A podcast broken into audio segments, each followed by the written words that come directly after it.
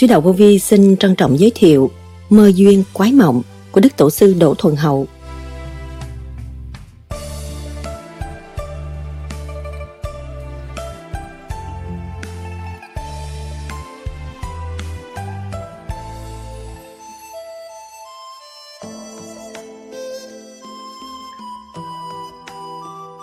Hồi thứ nhất Một hôm, giấc điệp mơ màng vào khoảng 2 giờ khuya.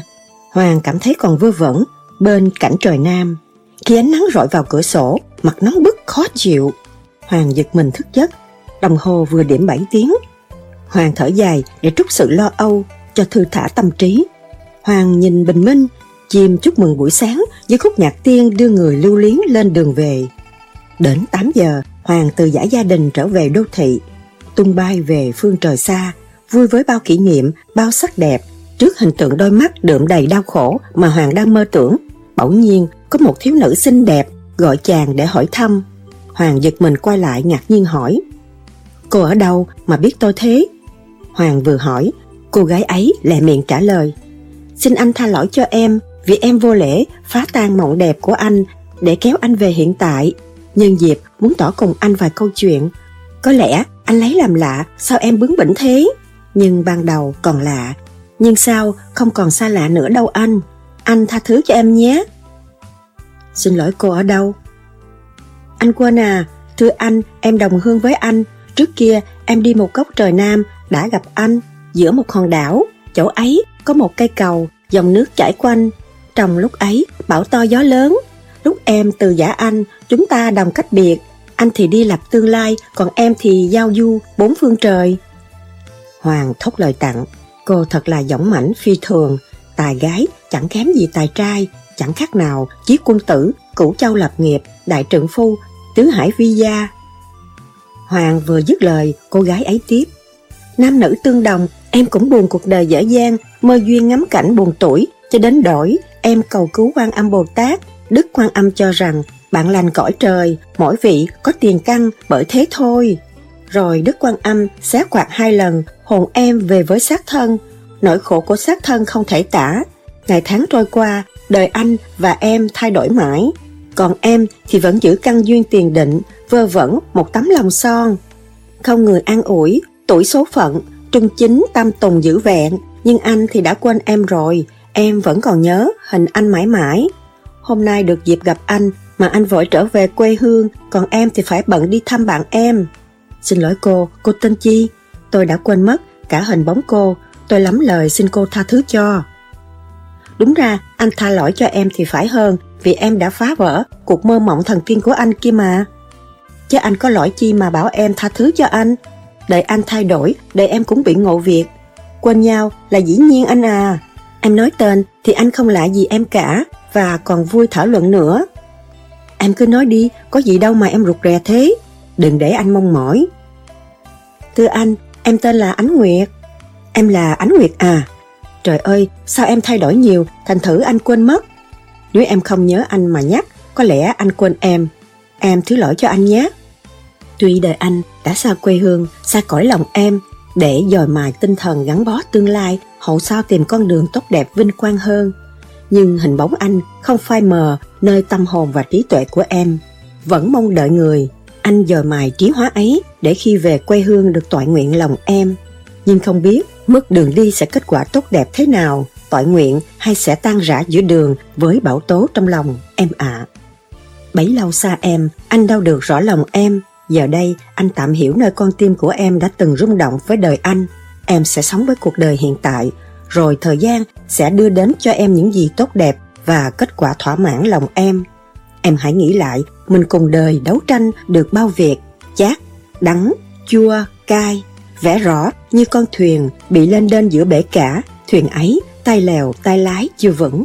Chưa chắc là thuyền được bình an, vui thú, thanh nhàn, hạp theo lòng dạ của mình. Thưa anh thế à, anh cho em hiểu, chứ em là Ánh Nguyệt, chưa được rõ nơi ấy. Hoàng tiếp, em đã nhớ nơi bờ sông Bỉ Ngạn, thật em mong mỏi, có lẽ là chỗ thích hợp cõi lòng của chúng ta. Ánh Nguyệt cười cho là chỗ nhất định, tỉnh trí, an lòng, nhưng cũng ứa nước mắt, khóc buồn tuổi phận trung trinh, không người an ủi. Khi Hoàng giật mình thức dậy, suy nghĩ biết mình chim bao, trong đêm nay, chim bao rất dài, có ý mơ duyên là phải. Có lẽ gì chim bao suốt đêm, đâu có lý. Khi Hoàng nghĩ xong, cái bữa cơm sớm mai, ăn rồi là đúng trưa, An nghĩ cũng thấy mơ mộng bầu trời quang đảng. Hằng nằm trên ghế bố, thấy mây xa trước mặt, có bóng cô Ánh Nguyệt bước đến chào, Hoàng chào hỏi lại. Sao em biết anh ở đây mà đến? Bao la vũ trụ, chỗ nào là không biết? Khi trước, vén mây mờ ám còn được biết, nay rõ căn lại chẳng biết nữa à. Hoàng ngớ ngẩn, ngó cô rồi nói, đã 216 năm mới gặp lần thứ hai, thời gian qua hai đời con người, sao cô nương còn sống? Để trả lời nhiều câu ngớ ngẩn quá mà Hoàng không thấu hiểu được. Hoàng cho rằng hay là ma quỷ đến đây để nhiễu hại giấc mơ của ta. Thôi cô nương chớ buông lời hóm hỉnh nữa. Ánh Nguyệt là em đây, thật không một ai dám làm một con yêu phá đời vẻ vang của anh đâu. Đây là duyên xưa nghĩa cũ. Em đến đây để tiếp chuyện cùng anh. Số là trong lúc buồn thảm, thương may nhớ gió, không người an ủi trong cuộc đời buồn thảm của em. Nhờ đó, em được tu tâm dưỡng tánh, quyết bỏ cõi phàm. Em được Đức Quan Âm dạy bảo, nơi anh bắt tay em lúc đó. Ơn trên đã định cho chúng ta, gốc anh là sao mai, còn em là sao hôm. Nên căn kiếp, chắc trở, hơ hỏng, để làm tròn bổn phận số kiếp của con người cùng duyên nợ. Anh cùng em đều đài đọa, lao tâm ngọc trí, chúng ta phải làm việc bổn phận mới được chứng quả. Vậy anh nhớ chưa? Nghi ngại chi cho mệt, để trí dưỡng nhàn tốt hơn nghỉ ngợi. Anh cùng em chung sống trong bầu không khí mát mẻ, non tiên, chúng ta khỏi nguôi lòng dạ nữa. Nàng lao nước mắt khẽ nói, Anh ơi, em đã nghĩ kỹ lắm rồi anh à, đời em chỉ có anh an ủi em và xây mộng kết quả đời em. Nếu em không được tội nguyện, thì đời em sẽ đau khổ, buồn tuổi, mỏi mòn. Nay ánh hồng rực rỡ, nếu anh phụ bạc lòng em thì em sẽ bay theo luồng gió mà tự giả cuộc đời dĩ vãng của em. Lúc ấy, cô tiên lao mắt, tung bay lướt gió. Hoàng thức giấc, thấy núi non chớn chở, bầy chim ríu rít bay đi kiếm ăn. Hoàng ngó một hồi, ngồi lại suy nghĩ, nửa tỉnh, nửa sai. Lúc này ánh Nguyệt hiện nguyên hình đứng trước mặt gọi, anh Hoàng yêu dấu. Hoàng nắm chặt tay nàng, nàng nói tiếp, đây là người yêu của em, phải nhìn kỹ để gợi lòng mến yêu nhau. Nếu ngày nào ánh hồng rực rỡ, anh ráng gợi lòng nhớ em nhé. Hoàng hỏi tiếp, sao em lại khóc? Em hãy bình tĩnh đi để tìm con đường hạnh phúc. Em chỉ là đóa hoa còn tươi đẹp, còn trinh bạch, mùi hương bát ngát, hạnh phúc còn dài sao em vội vã thế? Về hoàn cảnh của anh, đâu khác gì hoàn cảnh của em. Anh còn đang chờ một kết quả tươi đẹp về ánh hồng cho thỏa lòng mong mỏi của anh. Nhưng nhờ thiên đình định đoạt, em à. Anh ơi, em phải mòn mỏi chờ anh, như vậy đời em hết rồi, còn chi là hạnh phúc. Đã mong ước ngày lẫn đêm, nhưng anh phụ bạc lòng em lãnh đạm với em, sẽ khổ cho đời em, em sẽ chết vì tình cảnh anh à. Chết để khuất lòng anh vì em không xứng đáng là nàng tiên của anh. Hôm nay là một buổi đầu tiên, mối tình em mong mỏi đợi chờ, theo ngày tháng cứ trôi qua mãi. Nay bị giông gió, bão bùng, sẽ tan bầu không khí của trời em bể lặng. Sau đây em sẽ đi thật xa, em phải chết cho lòng dạ khỏi buồn tuổi một kiếp hoa mơ. Em chúc anh có người yêu xứng đáng hơn em, còn em là phận gái xấu xí nghèo nàn, duyên phai tình lợt. Người em bạc phúc này đâu phải nàng tiên yêu mến của anh mong ước thỏa giờ. Hoàng buồn tiếp lại, thôi em hãy nín đi, anh sẽ yêu em, yêu trọn đời. Anh không phụ bạc em, em vẫn là nàng tiên trong cõi lòng anh. Chớ nào phải cô gái phạm tục mà em bảo thế. Em hãy vui lên để cho lòng anh vui lây với em. Anh sẽ vì em anh đau khổ quá nhiều rồi em à, em đừng buồn nữa, vậy em mới sống gần anh được. Hoàng than vãn ít lời, thì trời đã bình minh, nàng tiên từ giả, Hoàng kéo nàng nằm trong lòng, tai nghe lá lào xào, gió cuốn mây bay. Hoàng ngó lại, chợt thấy bóng nàng chung vào bụng biến mất.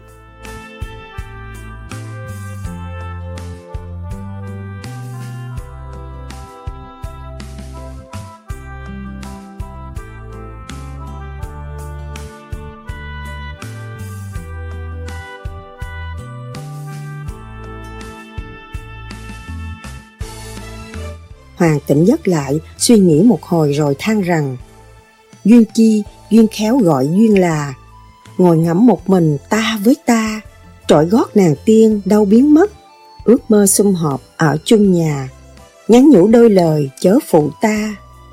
Qua hôm sau, bóng hoàng hôn vừa khuất, thấy có bóng người đến trước mặt gọi.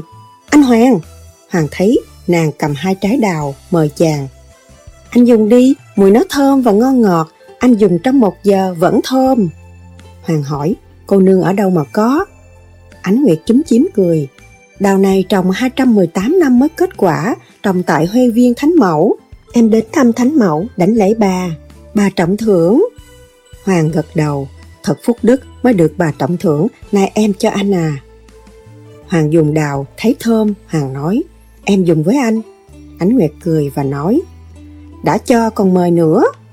Hoàng cười, đó là lễ nghĩa đối với em cho vui, đồng ăn, đồng sống chung cuộc đời em ạ. À. Ánh Nguyệt mỉm cười tiếp, anh thấy gì chưa? Hoàng hững hờ, em mời anh dùng thì anh dùng cho thấy chi đâu. Xin em chỉ rõ. Đức Thánh Mẫu thương cho em và cho anh nữa. Hoàng muốn hỏi thì Ánh Nguyệt chỉ. Trái đào có hột ló ở ngoài gọi là đào lộn hột. Còn trái bà cho em là trái hỗn một lỗ, đó là trái đào thánh mẫu cho em, em nhường cho anh luôn. Hoàng cười đùa hỏi, Ánh Nguyệt cười ngất và nói, anh dùng có ích cho anh chăng? Hoàng chúm chím trả lời, đâu có hiểu, nhờ em cho biết. Ánh Nguyệt nói, anh thật là có phước mà không rõ, người dùng một quả đào sẽ được sống trăm năm thôi, ví như ăn nhiều cũng sống bao nhiêu đó thôi, đâu sống nhiều năm đặng. Hoàng tiếp lời Ánh Nguyệt, Em nhớ chăng, trước kia đời đường, vua Lý Thái Nguyên, lúc ấy tam tạng thỉnh kinh, anh có nghe ông ngồi không, sống mấy ngàn năm. Ánh Nguyệt cười và tiếp, Căn tiên, mỗi vị tu hành được sống lâu. Sống lâu, chi cho cực khổ, lắm điều chua chát. Thôi còn một trái, em dùng đi, để sống cuộc đời vui vẻ, đồng thọ hưởng với anh. Ánh Nguyệt lúc cầm trái đào ăn và nói, Mỗi người đều tham sống lâu để đàm đạo, càng thêm khắc khe. Khi Hoàng và Ánh Nguyệt đang chuyện vãn tươi cười, bỗng nghe một tiếng bon từ đâu tới, Hoàng mở mắt ra, đồng thời thấy Ánh Nguyệt biến mất. Giao áo thoáng phất phơ trước mắt. Hoàng nghe chuông và mỏ chùa công phu, vừa tỉnh dậy mới biết trời bình minh. Hoàng rửa mặt và uống một chén trà nóng của bồi rót, khói lên nghi ngút. Hoàng hỏi, anh bồi nấu nước lúc nào mà sớm vậy? Thưa cậu, bây giờ là 8 giờ sáng. Hoàng gật đầu ngẫm nghĩ từ lâu, không có điều chim bao nào mà cả đêm lẫn ngày như vậy, thật dị kỳ quá. Từ ngày chim bao, mơ mộng thấy cô tiên, Hoàng ít ăn, ít ngủ, buồn bã như thế nào. Khi Hoàng tỉnh giấc lại mới biết mơ duyên quái mộng trong cái không mà có, bởi sự công phu biến đổi thành một con đường đạo đức. Đời và đạo khó rõ được, đâu là thế gian, đâu là thiên đàng, thần tiên, quỷ quái, khó rõ chánh tà, nguồn đạo cao xa. Từ đấy, ban ngày Hoàng tu tâm dưỡng tánh, ban đêm công phu như thường lệ. Cũng nhiều khi nhớ đến tiền duyên mơ mộng, nhưng hơi đau để ý cho mệt lòng. Tự cho là chim bao quái mộng và thông qua. Tu tâm dưỡng tánh an nhàn, không tưởng tượng là chánh đạo. Còn tà tâm phải diệt trừ. Từ đó đến sau, Hoàng không mơ tưởng nữa. Ban ngày thì lo dưỡng trí an nhàn, đem lại công phu luyện đạo. Đến năm 1958, hết hè sang thu, trong một đêm trời trong trăng tỏ, ánh trăng lấp ló. Hoàng ngồi dựa cửa để dưỡng nhàn, hiu hiu gió mát, cành cây xào xạc, lá vàng rơi nhờ luồng gió thức dậy. Lá bay cũng như con thuyền bé tí teo thả trên mặt nước, thuyền lên đên lắc lẻo trên sóng gió. Cây cối xum xuê từ khóm cũng như một bài thơ tả trí thanh nhàn. Nhớ lại năm xưa kỳ duyên quái mộng, hình ảnh một cô gái đẹp đẽ, da phơi màu tuyết, vẻ mặt yêu kiều, yểu điệu đào thơ, ngồi thuyền dạo cảnh, không khác nào một cô gái trò chuyện cùng ta.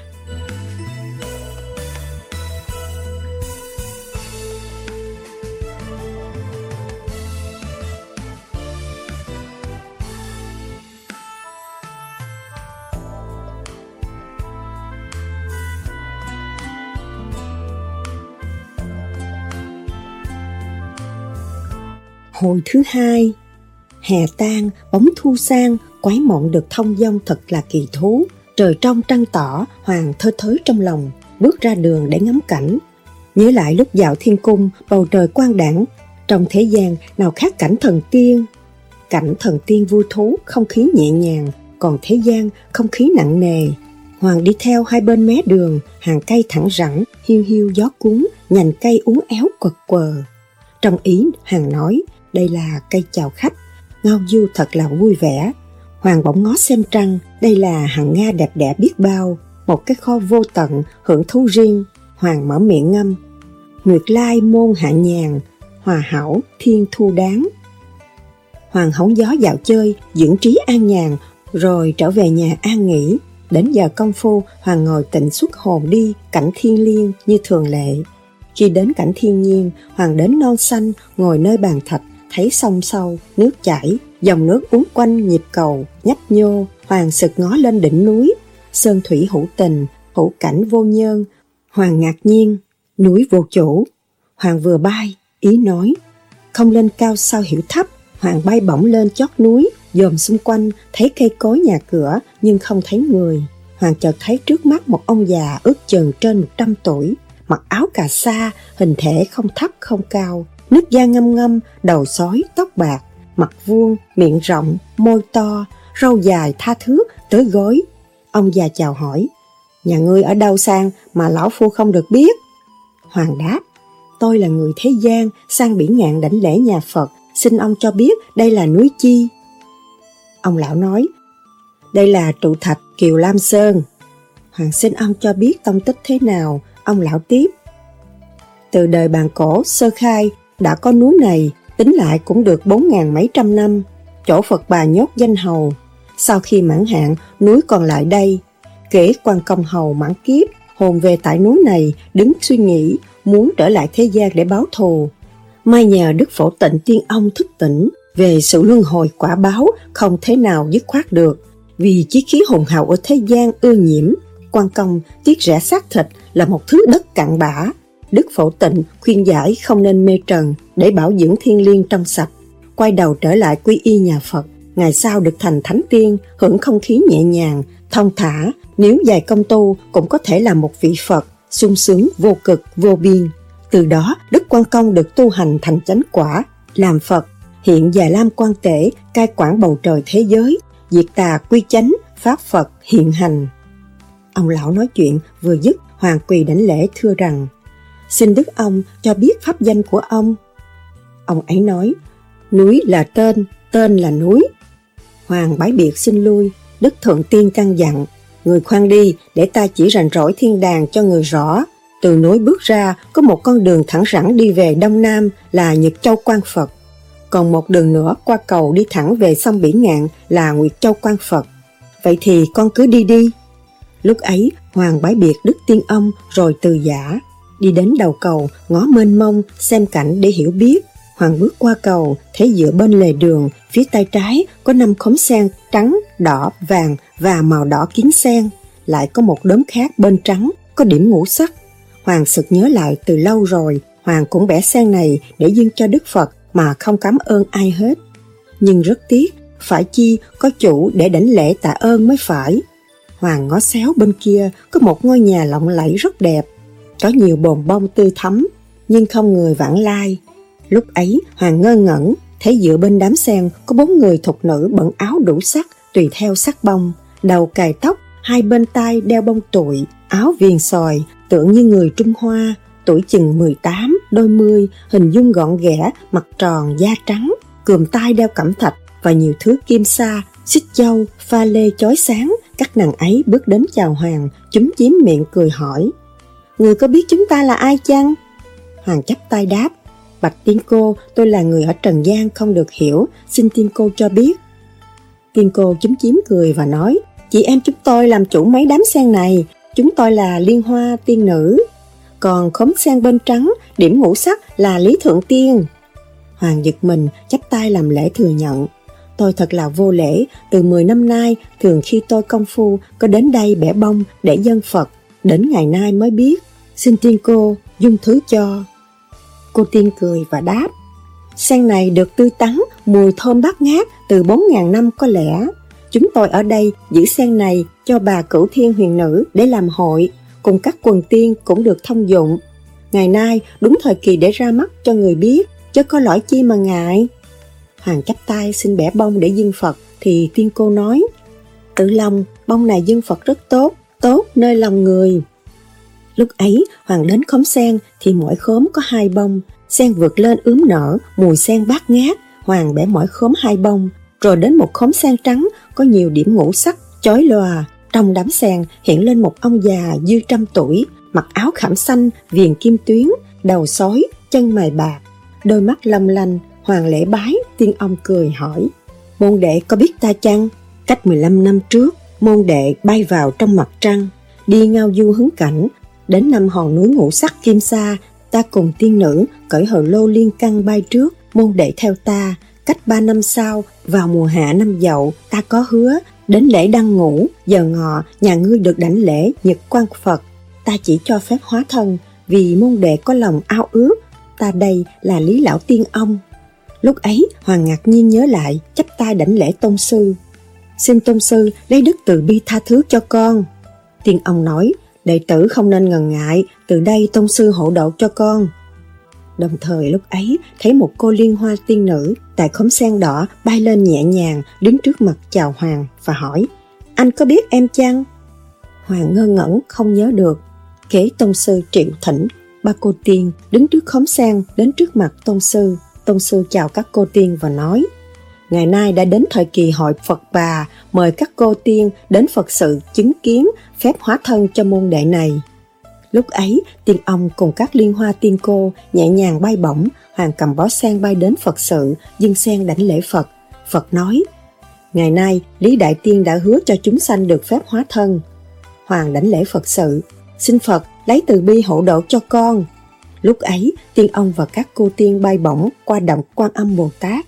Hoàng tay cầm bó bông bay theo và đi sau vào động dân hoa đảnh lễ Đức Quan Âm Bồ Tát. Hoàng xin Đức Quan Âm lấy từ bi hộ độ cho con. Hoàng đảnh lễ và bái biệt. Lý Tiên Ông cùng các cô tiên nữ cũng từ biệt Đức Quan Âm. Tiên Ông cùng các tiên nữ nhẹ mình bay trước, Hoàng cũng tiếp bay sau. Khi đến khóm sèn thì Lý Tiên Sư và các cô tiên còn chờ. Hoàng đảnh lễ và chịu thọ giáo Lý Tiên Sư và các cô tiên. Duy có một cô tiên mặc áo kiến sen từ chối, mở miệng chúm chím cười và nói Anh Hoàng ơi, lúc từ giả phân tai ở Trần gian, đến nay anh cùng tôi hứa hôn bên cảnh trời Nam, cũng chẳng đặng bao lâu, sao anh đành quên đi?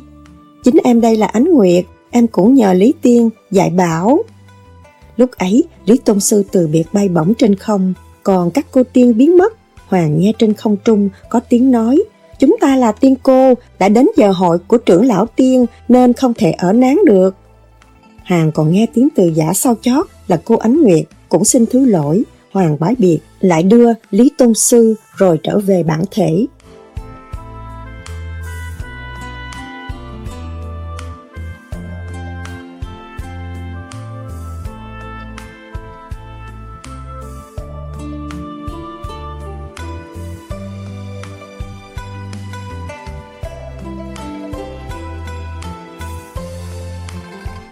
Hồi thứ ba, một đêm mưa gió mịt mù, bóng hoàng hôn đưa đến, không một khách vãng lai, giọt mưa lấp đớp ngoài đường. Hoàng vội xem đồng hồ thấy đã 8 giờ. Ngoài sân, gió cuốn nhành cây, hột mưa rì rào, đồng hồ tích tắc, thúc đẩy trong lương tâm của Hoàng. Nhớ đến hôm nay là ngày mùng 10 tháng 8, cũng gần đến lễ trung thu. Trời thu sẽ mát mẻ, bóng trăng tươi sáng, Hoàng sẽ dạo khắp nẻo đường ở Đô Thành để ngắm cảnh, ước ao được gặp bạn trò chuyện, vui chơi. Nhưng bây giờ lễ trung thu chưa đến, trời lại âm u mưa gió. Hoàng sực nhớ Lý Đại Tiên Tôn Sư, Hoàng mong mỏi đến giờ công phu để được gặp Tôn Sư, xem người phán đoán phép hóa thân ra thế nào. Hoàng suy nghĩ đợi đến giờ sẽ công phu. Khi Hoàng thức giấc thì đồng hồ đã gõ đúng 12 giờ, đúng giờ công phu xuất hiện nguyên hình đi theo lối cũ. Đến đỉnh núi Kiều Lam Sơn, Hoàng đảnh lễ chào tiên ông nhưng ngài vắng mặt Hoàng ngồi nơi bàn thạch, nhìn xuống kẻ đá, thấy cỏ mọc lưa thưa, như lá hẹ, bông vàng thơm nức nở.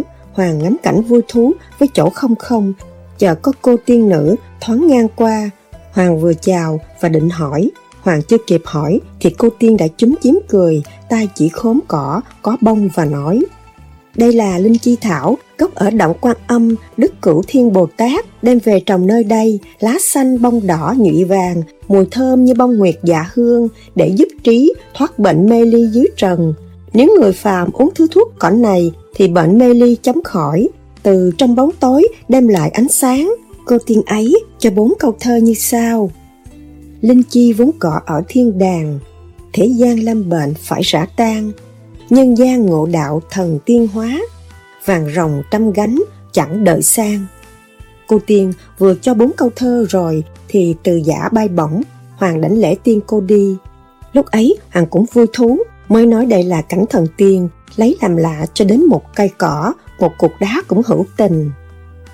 Hoàng than rằng, thế gian người lo tranh chấp, rừng núi thì nhiều thú dữ, còn cây, dây, lá đều gai góc và nhiều chất độc giết người. Người hiền phải sanh sống đổ mồ hôi xót con mắt mới có ăn. Hoàng thức tánh. Khi nào ta biết cái khổ, ta không mê trần, thì nào bị khổ, tại mình mê trần không chịu giác đắc để tránh họa của trần gian mà thôi. Hoàng ngâm bốn câu thơ như vậy, miếng gió thiên đàng để gánh mang, con thuyền tay lái kiếp chảy sang, bầu trời thế giới ta run rẩy, thức tánh từ đây mới dễ dàng. Hoàng ngâm bốn câu thơ rồi, trỗi bước qua cầu đến chỗ liên hoa tiên nữ, đảnh lễ tôn sư tiên ông cùng tứ việt tiên cô Hoàng vừa hái xong bông sen thì tôn sư tiên ông cùng tứ vị tiên cô hiện ra trước mắt. Tôn sư quở, mới đến thiên đàng, gọi bỏ thế gian sao đặng. Con ơi, trần thế nợ nần bao lần phải trả, trả xong nợ mới được thảnh thơi. Căn là thiên đàng, nợ là thế gian, làm sao con tránh khỏi. Hôm nay, thầy cho con biết, thầy giác minh thức tánh cho con một củ sen hóa ra trái bầu. Bầu muốn lớn nhỏ tùy ý con muốn, thầy luyện sen này bốn ngàn mấy trăm năm nay đã thành một đồ đệ. Tuy là vật, không tay mắt, vẫn biết nghe, chiều lụy và vâng lời. Thiên thượng nhân gian, tứ hải sơn xuyên đều là bầu sen thông cảm, sức nặng chở ngàn cân, nhẹ như bong bóng, trung thành theo chủ. Hoàng bạch với tiên ông, bầu nặng đến ngàn cân, sức con yếu, làm sao xử khiến cho nổi sau khi đem về nhà. Tông sư cười và nói, con ở trần gian còn mê tánh bản thể con là tiểu thiên địa bằng một cõi thiên đàng. Con còn mê muội bầu sen biết trước hơn, khi con về đến bản thể thì nó sẽ biến thành hột cát. Khi con vừa đáp chân vào bản thể thì quần áo và hành lý của con cùng bầu sen bay đến chỗ. Thầy đã sắp đặt đàng hoàng cho con không mệt trí, đó là phép tiên Phật vô cực, vô biên, bất tiêu diệt. Sẵn đây, thầy cho con rõ duyên mơ quái mộng, đó là một nàng huỳnh hương liên huệ tiên nữ. Trời Phật đã ban cho mỗi người một để phân tách chữ mê ly, quái mộng, con hiểu được chăng? Hoàng Bạch, Tôn Sư, con ở Trần gian tối tâm xin Tôn Sư chỉ giáo. Tôn Sư nhếch miệng cười và nói, con còn ngu muội cái tỉnh là thế gian, cái mê là thiên đàng, hết mê tới tỉnh. Ly là hồn lìa bản thể, dạo khắp càng khôn bầu trời thế giới, quái mộng xem xét cái cặn bã mê trần, quái lạ, quái mị, quái ngu muội. Ngu muội là tối đem lại cái sáng. Có tối có sáng mới thấy thiên đàng. Thôi thầy chỉ cho con bấy nhiêu cho con rõ đạo. Tôn sư nhếch miệng cười và chỉ giờ này là giờ tốt. Tôn sư chỉ tiếp và nói đây là quái mộng năm xưa ngày nay con được nhẹ nhàng thầy giao tiên nữ là một đồ đệ của thầy để hầu kề làm đôi bạn với con để thúc đẩy sự tu hành và an ủi con tiên tôn sư vừa cười vừa nói Thầy cho con bốn câu thơ này, con hãy nhớ rèn luyện tu tâm, thẳng thắn một con đường, đến chừng hiệp thiên đài mới rõ thánh minh. Thánh diệp Dương Châu ánh nguyệt quang, thông cảm tam tầng, liên căn bản, tứ bá niên tiền, thiên thu lãng, minh tinh cấu tạo, điểm điểm nhàn. Thầy khuyên con ráng tu tâm dưỡng tánh, tánh mạng an lành mới thành chánh quả. Thôi hai con trở về Trần gian lo bồi phước đức. Nam Mô A Di Đà Phật Lý Tôn Sư bay bổng, Hoàng và Ánh Nguyệt lại đưa và từ tạ. Lúc ấy, Hoàng và Ánh Nguyệt cầm hai bó sen bay thẳng qua sông Biển Ngạn, làm lễ Phật và Đức Quan Âm Bồ Tát.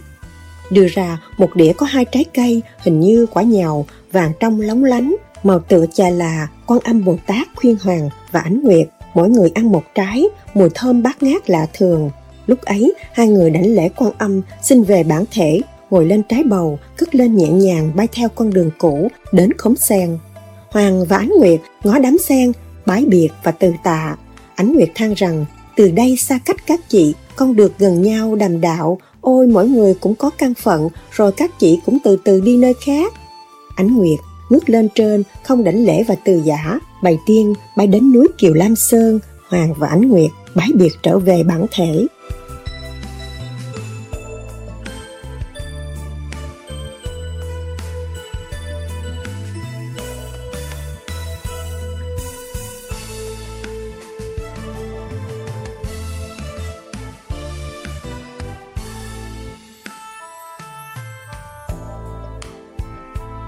Hồi thứ tư Kỳ duyên hảo hiệp, âm dương phối hợp, ảo mộng huần nguyên, quái tinh thành chánh quả. Lúc ấy, đôi vợ chồng bước xuống hạ thiên đàng. Ánh Nguyệt chỉ trong phòng mà nói. Anh xem chỗ ấy rộng rãi, bàn ghế đủ tiện nghi, thưởng thức vui thú. Ngoài sân thì có bàn thạch để ngồi hóng mát, đủ màu bông quý báu, kỳ hoa dị thảo, hương nồng bát ngát. Bên mặt có lầu vọng nguyệt, bên trái có chỗ tủ yến trà đình. Ánh Nguyệt nói, anh đi với em lên phía bên này để hưởng thú vui.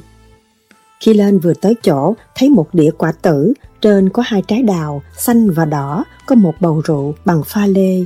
Nước trong, màu vàng, Ánh Nguyệt rót rượu vào ly, mời Hoàng uống. Hoàng từ chối, không thể uống. Ánh Nguyệt cười nói, anh uống phân nửa còn bao nhiêu em uống, mới gọi là kỳ duyên phối hợp. Pháp Phật hiện hành, em đâu cãi lời Phật dạy. Khi Hoàng và Ánh Nguyệt uống xong ly rượu, Ánh Nguyệt cười và nói, đi rượu hình tương làm lễ phối hợp lúc đôi ta còn nhỏ, cha trời mẹ đất đã bảo theo anh cho tới nay là 76 năm. Hoàng nói, Ủa, em đã lớn tuổi như anh sao? Ánh Nguyệt nói, đồng thời chúng ta sanh ra một lượt. Hoàng hỏi, sao em còn đẹp thế? Thưa anh, trời Phật ngũ hành cho chúng ta một thứ điển quang, từ trên không khí tam thập tam thiên chiếu xuống, hợp không khí trung thiên và một bánh xe luân hồi. Anh là phần dương, em là phần âm, hợp với dương khí trần gian. Anh nhờ dương khí bên cha, em nhờ huyết lực của mẹ hợp nhiên vào trong cơ quan của cha và mẹ cấu tạo. Quy nguyên hợp nhất làm thành một chất nguyên tử, hóa dục quần xanh, tạo thành một viên nguyên tử vi trùng. Phần âm dương hình dáng như một miếng bánh, hình tròn dẹp. Trong vòng tròn có một điểm linh quang đỏ đậm và một hình chữ S, đó là nhật hồng nguyệt quang rồi hóa ngũ tạng, lục phủ gọi là một cơ quan, tức là guồng máy, bản thể con người. Trong ấy phân làm ba tầng, thượng, trung và hạ huỳnh đình, cũng có nghĩa tiên thiên, trung thiên và hạ thiên. Bộ đầu, trái tim, lá gan, bao tử và lá phổi, đó là cơ quan giao phần làm việc cho anh, chủ về phần hồn. Còn em thì lục phủ, huyết thịt làm việc cai quản châu lưu bản thể, bên ngoài thừa tiếp bên trong, bản thể có tả bành chất cũng gọi là tả khuynh. Còn hữu bành cư gọi là hữu hướng, còn ở giữa gọi là trung bình mạng để phụ thuộc việc làm của em. Xem xét mặt trái, trước sau, gìn giữ bản thể, còn em làm chủ bên ngoài gọi là phách hai vía. Hình bóng bao la bản thể thì anh, em, ta là hai chất nguyên tử thiên liêng. Thiên liêng là điển nóng, điển nguội, hay là lửa âm dương, phối hợp ngũ hành, biến hóa vô cùng, già trẻ biến đổi gọi là hồn vía, anh là chồng, em là vợ, còn bản thể là một thứ đất trong sạch của mảnh đất phù xanh trên thế gian, cũng như một cái bì bao bề ngoài để bao bọc một cái mái, ví như một chiếc tàu, bên trong có mái, bên ngoài thì hình thể chiếc tàu. Trong đó, anh coi về phần mái là cơ quan, còn em coi về bản thể chiếc tàu. Khi bản thể chiếc tàu hư một, đúng tuổi thì cái mái cũng đúng tuổi, hãy chiếc tàu hư thì xác gọi là chết, phải trả cho đất của thế gian còn hồn và vía của đôi ta trở thành một nguyên tử hợp nhất gọi là thiên liêng.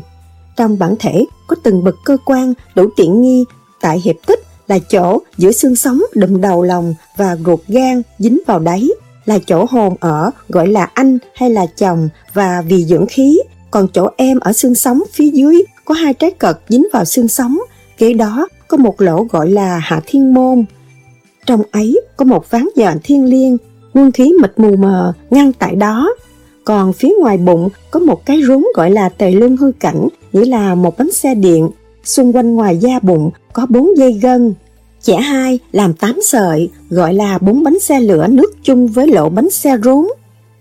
Lỗ bánh xe rúng có thứ điện lửa ăn thấu từ trên bộ đầu, lấy khí hậu nhiên, tiên thiên, thừa tiếp vận động xuống để làm cho các cơ quan bên trong bên ngoài của con người thâu phóng âm dưỡng khí bên trong chỗ rúng, hút dưỡng khí của trời đất, thừa chuyển các cơ quan châu lưu bản thể, khí này lọc sạch chuyển lên trên thượng cơ quan huỳnh đình, cho bản thể con người thở ra thâu vào thì bản thể con người mới hoạt động.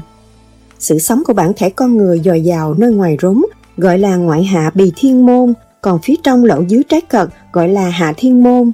Chỗ mù mờ đó là một cái cửa của thiên liêng. Người công phu làm điển nội tích số 15 thở bên trong để lọc cái hơi điện nhẹ nhàng, đem lên bộ đầu vận động, soi mở cửu khiếu, trở nên thông, làm cho khớp xương miệng của bộ đầu nứt hở ra thì mới xuất hồn được.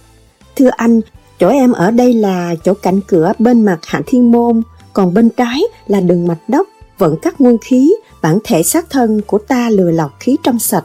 Từ tiếp phía dưới, ăn thấu đến trên, gọi là huệ tâm thông. Ánh Nguyệt nói rồi ngã vào lòng Hoàng, cười và nói tiếp. Anh Hoàng có biết chưa, chúng ta đồng thời ở trên minh triết vô cực, cha trời mẹ đất, xuống thế gian, đầu thai vì căn cứ tội lỗi thiên đình, sai xuống vào một xác thân con người. Xác thân con người là một vật chất, trong đấy có cơ quan, bên trong bên ngoài thừa tiếp điển quan của trời Phật, để cho ngũ tạng là năm khóm lửa làm việc châu lưu bản thể. Bản thể là một cái khám tối, giam hãm anh, còn em phải bước chân bên ngoài bản thể của xác. Xác là vật chất, mái trong bản thể của trời Phật lập ra dưới thế gian này, rất thiên liêng, tinh xảo, khỏi điều tra khảo cứu, thưởng lành phạt dữ, báo ứng nhân quả nhãn tiền. Chúng ta làm điều sái quấy như tham, sân, si, hỷ, nộ, ái, ố, dục. Nếu chúng ta ở thế gian mê trần làm cho hùng dũng bạo động, thi hành những sái quái trên cho vừa ý muốn hoặc là có ý giết hại, bất tuân lệnh minh triết, không chịu làm lành, chánh tâm tu thân, khắc kỷ phục lễ, nhơn, nghĩa, lễ, trí, tính thì cả mái tâm của cơ quan ngũ tạng bản thể của con người sẽ minh xét tinh xảo, lập tức phán đoán và xử tội. Trong cơ quan tự xử lấy, thưởng phạt vô cùng. Hệ chúng ta làm lành thì điển lửa của chúng ta sẽ được lên cao, trong bản thể được sáng suốt hơn. Nếu làm dữ, không thuận lẽ trời Phật, thì lửa bản thể nặng nề không được lên cao, trí tuệ ngu xuẩn. Bởi thế, trời Phật giao phó cái bản thể cho con người làm phải gặp phải, làm quấy gặp quấy. Trời Phật không cần xét. Có câu, thiên võng khôi khôi sơ nhi bất lậu, nghĩa là lưới trời cao xa, thưa mà chẳng lọt. Nếu làm tội lỗi thái quá trong thế gian, trời Phật để cho người thế gian hành hạ, người phạt người, thì điển linh hồn đó có tội một lần thứ hai, không thể trở về minh triết được. Ánh Nguyệt nói vừa rồi, ôm Hoàng hôn và khóc. Bạn ơi, chúng ta bị giam hãm trong khám tối này, anh là một vị điển linh hồn, bị kèm thúc sâu xa, trong địa ngục trái tim, không rõ ngoài thế sự. Anh nhờ có em là Ánh Nguyệt, không bạo động, ít tội lỗi. Đến nay, xác thân đã 76 tuổi thì sự kiềm hãm linh hồn của anh mới được nói ra. Anh lo công phu luyện đạo, ngày nay linh hồn được sáng suốt, còn em được nhẹ nhàng để làm việc cho bản thân. Tóm tắt, trong đây gọi là hồn vía hay là vợ với chồng, để giữ bản thể, chứ ai đâu lạ. Thôi chúng ta vào phòng nghỉ ngơi khỏe khoắn, kế đến ngày Trung Thu Nguyệt Lãng, em sẽ cùng anh đảnh lễ Phật trời, cùng các chư tiên là khác. Từ đây, sắp tới, em sẽ là người vợ hiền đối với anh, mọi việc phải cùng nhau xuất sắng công phu luyện đạo, hầu mong đến ngày mãn hạn kết quả. Hôm nay là ngày mùng 8 tháng 8, ngày viết của em cùng các cô liên hoa tiên nữ, lại là ngày tôn sư truyền pháp. Em cũng xin tạm biệt một hai tiếng đồng hồ để lên thượng giới đảnh lễ tôn sư. Hoàng nói, em có đi thì đi một lượt, dễ dàng hơn. Ánh Nguyệt cười và nói tiếp, để phân tách coi chừng bản thể, không thể bỏ rơi vì đêm nay có bắt đầu tiên ông giáng trần, không nên sơ thất nếu anh muốn đi, em về thay thế cho anh chẳng muộn. Lúc ấy, Ánh Nguyệt ôm Hoàng, tỏ lòng yêu mến. Hoàng cười và tiếp. Vợ chồng là việc trăm năm, có câu, xích thằng thế tục, thiên niên cổ. Sự yêu mến vô bờ bến, em cứ đi đi. Ánh Nguyệt từ giả Hoàng.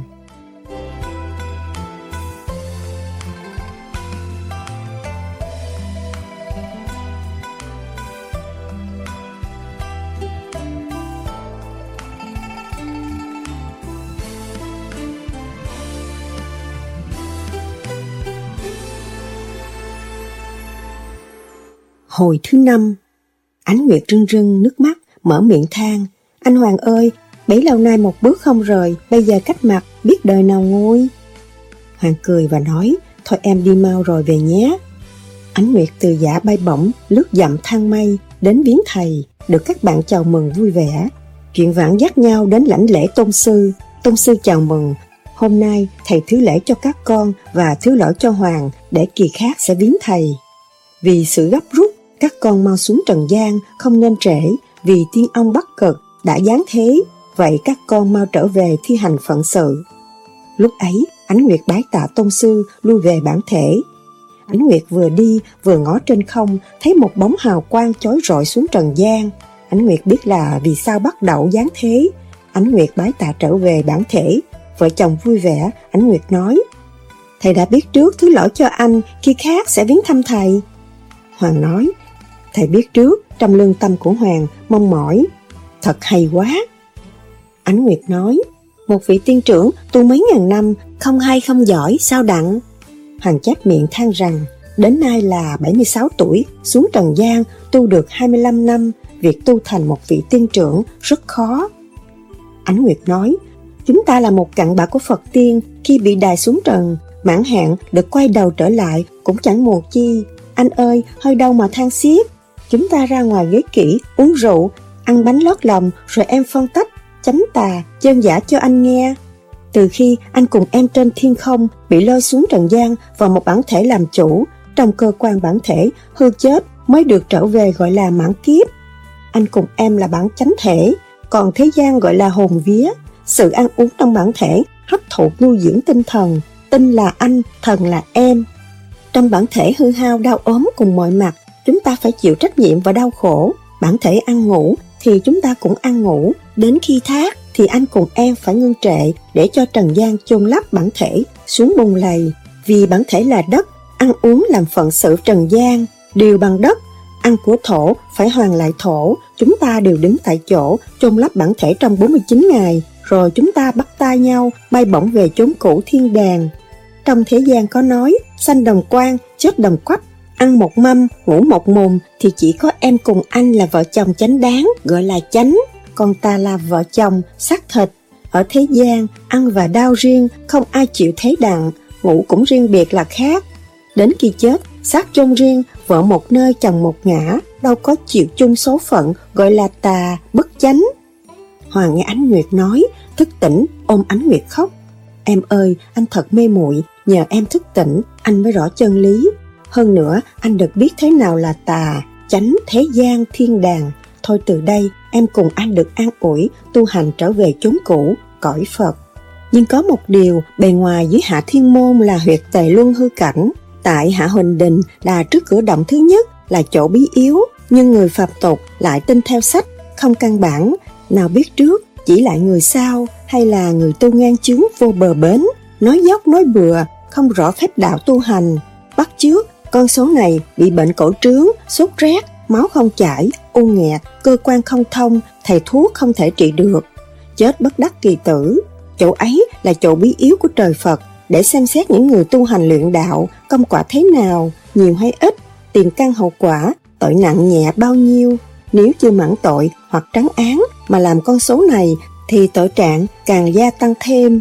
Cũng như người bỏ khám mà trốn, Em chỉ sơ qua cho anh hiểu, người công phu luyện đạo bất tội lỗi thì quan tòa ở trong cái máy lương tâm biết rõ và thông cảm thì cái máy ấy trên cửu khiếu bộ đầu lần lần nói ra gọi là địa ngục khai thiên môn.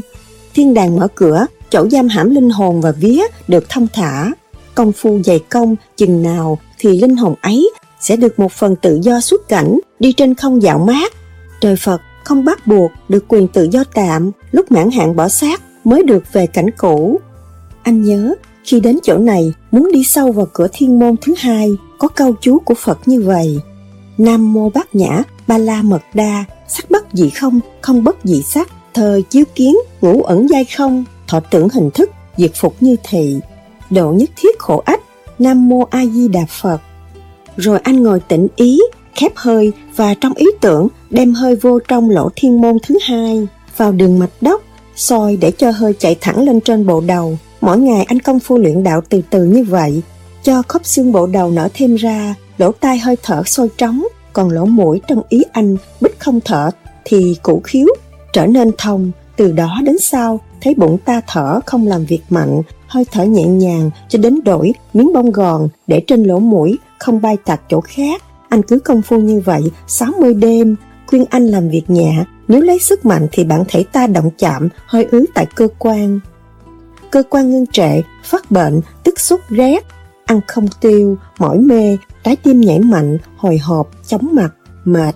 Bệnh này thì thuốc ở thế gian không thể trị, nhờ công phu luyện đạo mới sửa được bộ cơ quan. Nếu không sửa được thì phải thác. Tới đây là con số 16, anh ngồi tịnh tưởng cho anh được đi đảnh lễ Phật. Ý anh nhớ một chút rồi bỏ qua, làm như không nhớ chi hết, gọi là thâu điển và thừa pháp. Lúc ấy, hồn xuất tại mỏ ác, bay bổng trên không rõ rệt, vừa đi vừa dòm xuống thấy bản thể anh ngồi công phu gọi là xác, nhưng có một phần vía cặn bạ ở giữ sát thân, đây là rốt cuộc. Còn những điều từ trước đến sau, anh công phu cách nào, bên trong là anh công phu, bên ngoài có em giúp đỡ. Chồng khôn vợ đặng đi giày, vợ khôn chồng đặng, có ngài làm tiên. Anh Hoàng ơi, việc công phu luyện đạo, nhiều lúc bí ẩn, em là bề ngoài công phu hiểu nhau. An tuân nơi Phật Pháp hiện hành để làm việc chung sống với anh. Trong cái tạo hóa huyền vi, không nên phân rõ rệt, kể từ anh chán đời qua đạo, công phu bao nhiêu em rất mừng, nhờ sự cố gắng của đôi ta mới được sự linh nghiệm, từ chỗ tối nào là hà sa phát ra ngoài, bay qua lại nhanh nhẹn. Ở trên, anh thấy một luồng điện sáng chói, đó là điển linh quang. Có câu Phật nói, nhất điểm quang minh, vạn điểm hà sa. Đốm hà sa thuộc về ngũ quan bộ đầu, rồi tới ngũ tạng, thì có thứ hà sa ngũ sắc, rồi tới huyệt tề luân hư cảnh, cũng có ngũ điện hạ thiên môn biến ra ngũ sắc vòng tròn lớn, cũng giống như trời đất bao la thế giới. một Ngũ quan, hai Ngũ tạng, ba Tề luân hư cảnh. Có ngũ sắc cộng là 15 điểm. Khi anh vào cửa hạ huỳnh đình là chỗ hạ thiên môn, ý anh nhấn mạnh và thoát ra thì ánh sáng vội thẳng lên tới bộ đầu. Nhưng anh đi tới nửa chừng chỗ hiệp tích, anh cũng nhấn thoát. Ra rồi, anh đi thẳng lên trên bộ đầu thì anh cũng nhấn thoát thì điểm sáng chói tất cả bầu trời thế giới. Anh thấy hình ảnh anh tung lên gọi là xuất hồn.